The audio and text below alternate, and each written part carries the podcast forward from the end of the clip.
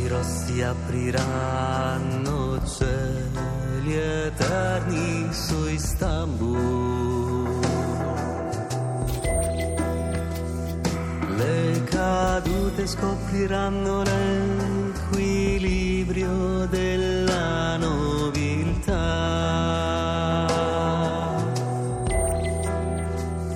Ma ricordo scivola in un angolo dentro i giardini tuoi.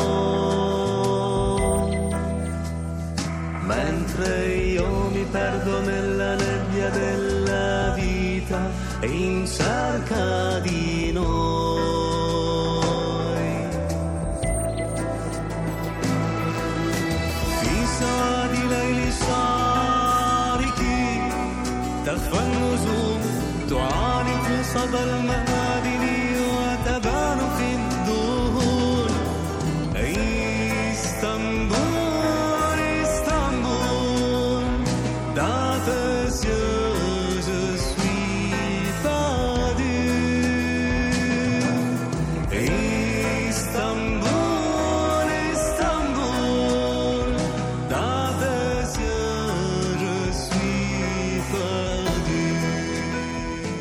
Per la rubrica Scuola Pop, per lo Scuola Pop della lingua batte, abbiamo oggi ospite Nabil Salameh, ovvero uno dei due fondatori dei Radio Dervish. Nabil Salameh di origine palestinese, in Italia già da ragazzo ha fondato appunto insieme a Michele Lobaccaro quel gruppo che prima si chiamava Al Daravish e poi è diventato Radio Dervish. Nabil Salameh questa mattina è qui con noi in collegamento da Bari, buongiorno. Buongiorno a lei. Nabil, il primo disco dei Radio Dervish si intitolava, forse non a caso, Lingua contro lingua. Era il 1998, ma direi era proprio un modo per fondare le basi di un discorso musicale che però sui testi e sulle lingue dei testi fa molto affidamento. È proprio, diciamo, che rappresenta il motto del nostro lavoro sulle lingue, sul multilinguismo. Io sono nato e cresciuto in un paese, il Libano, dove la gente normalmente per strada, per dialogare, per conversare, proprio una, una cosa molto normale, molto tranquilla, molto quotidiana, potrebbero passare dall'inglese al francese e all'arabo per esprimere un concetto da comunicare. Quindi, essendo nato e cresciuto in questo contesto, non poteva non essere tra le cifre che abbiamo messo al centro del, del nostro lavoro questo aspetto multilinguistico nella comunicazione. C'è una frase di Elias Canetti che abbiamo messo non su Lingua contro Lingua, ma su un altro album che comunque rispecchia sempre questo lavoro di multilinguismo, nella quale dice Canetti: E se le lingue più disparate del mondo avessero tra di loro un legame segreto? Quindi forse questo,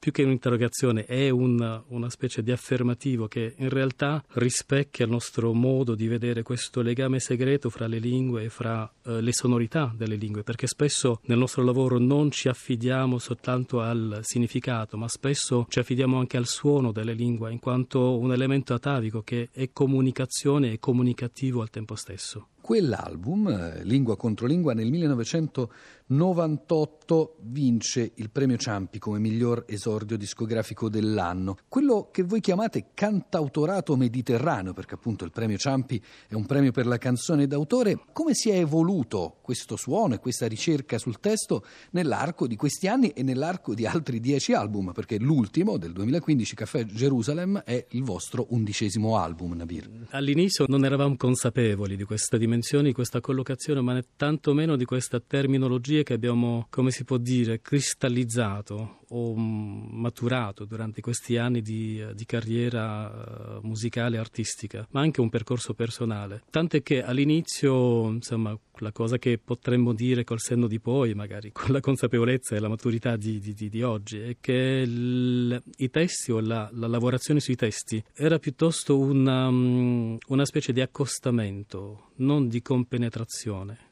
man mano che andavamo avanti, man mano questo stile, diciamo, prima di arrivare alla terminologia cantautorato mediterraneo che abbiamo coniato, non so se l'abbiamo coniato noi o se ne siamo, ce ne siamo impossessati, sì.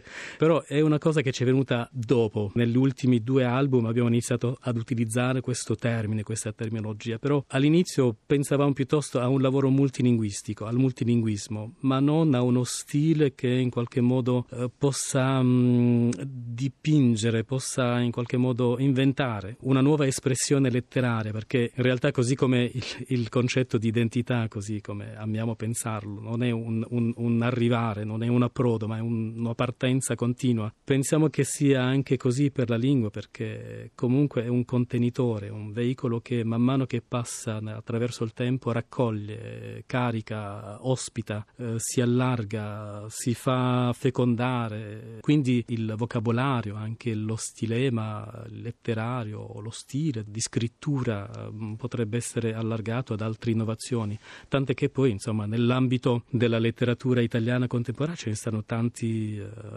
autori, scrittori nuovi, diciamo, che non sono italiani d'origine o che saranno nati qui, però insomma che hanno radici altrove, che in qualche modo si sono, vogliamo dire, impossessati del, del, della lingua italiana, l'hanno resa loro e sicuramente hanno aggiunto anche uno stile che è contenitore anche del loro passato e delle loro radici e del loro vissuto, diciamo, che va, travalica diciamo, questi confini italiani.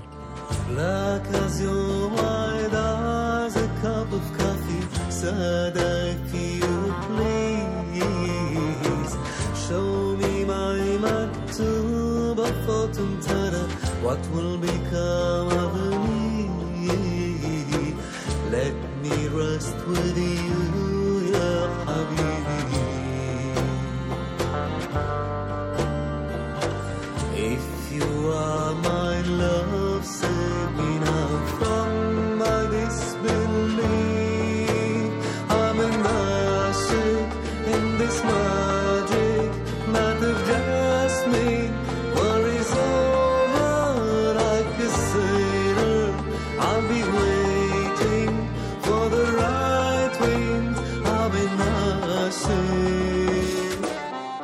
scuola pop della lingua batte questa mattina in Radio Dervish, questa mattina Nabil Salamè in collegamento con noi da Bari. Abbiamo aperto questo spazio con una canzone intitolata Istanbul e adesso abbiamo sentito in questa cardamom di nuovo intrecciarsi lingue diverse. Possiamo dire però che la vostra musica è anche una musica che rappresenta un viaggio. Si parlava negli anni Ottanta, Nabil, di world music, no? di questa musica mondiale, forse globale oggi diremmo, e la vostra musica però si ambienta, si radica in atmosfere di città. Abbiamo sentito Istanbul, ma il vostro ultimo disco è Café Gerusalem.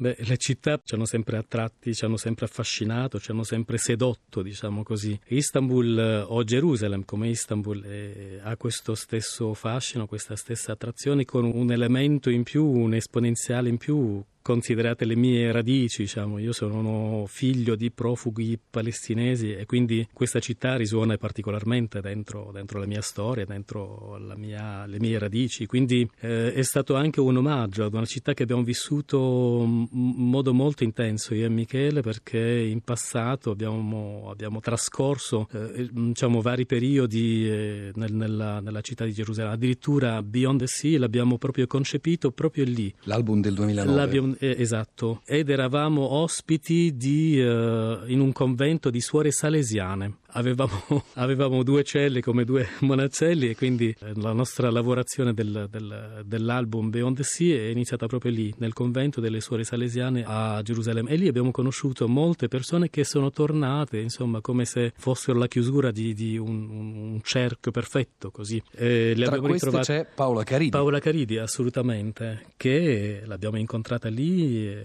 l'abbiamo incontrata prima a Bari, diciamo, per una presentazione di un, di un suo lavoro, poi l'abbiamo rincontrata incontrata lì a Gerusalemme e eh, insomma è stata la nostra guida diciamo in questa città che l'abbiamo vissuta sempre attraverso il nostro immaginario. Io personalmente attraverso i, i, i racconti dei, dei, miei genitori una città, un paese, una terra che non avevo mai vissuto che ho sempre vissuto però attraverso un immaginario trasmesso. E lì è nato, insomma, è nato sono nati primi, le prime righe diciamo di Paola del, di questo pièce teatrale. E, ehm, perché voi spesso lavorate anche con un una multimedialità oltre che multiculturalità e multilinguismo, Nabil Salamè.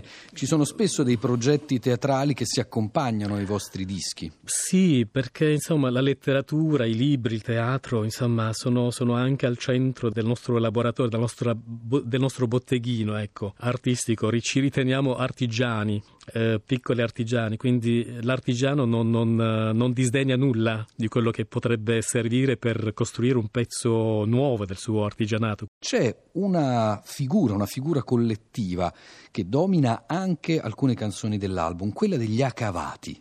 Chi sono gli Acavati?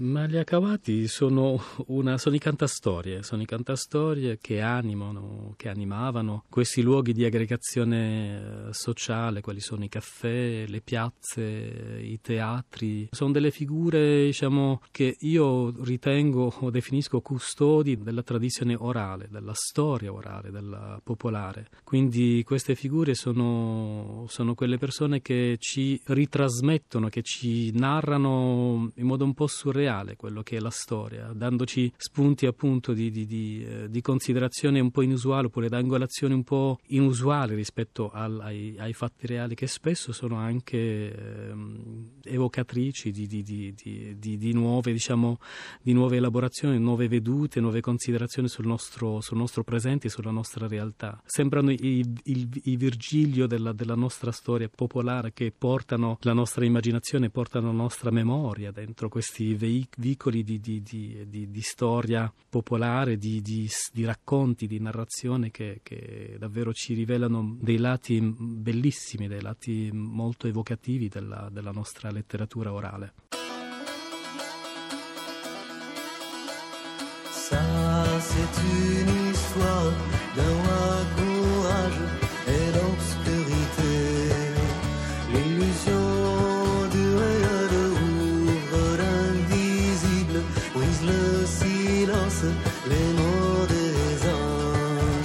لنا في بلاد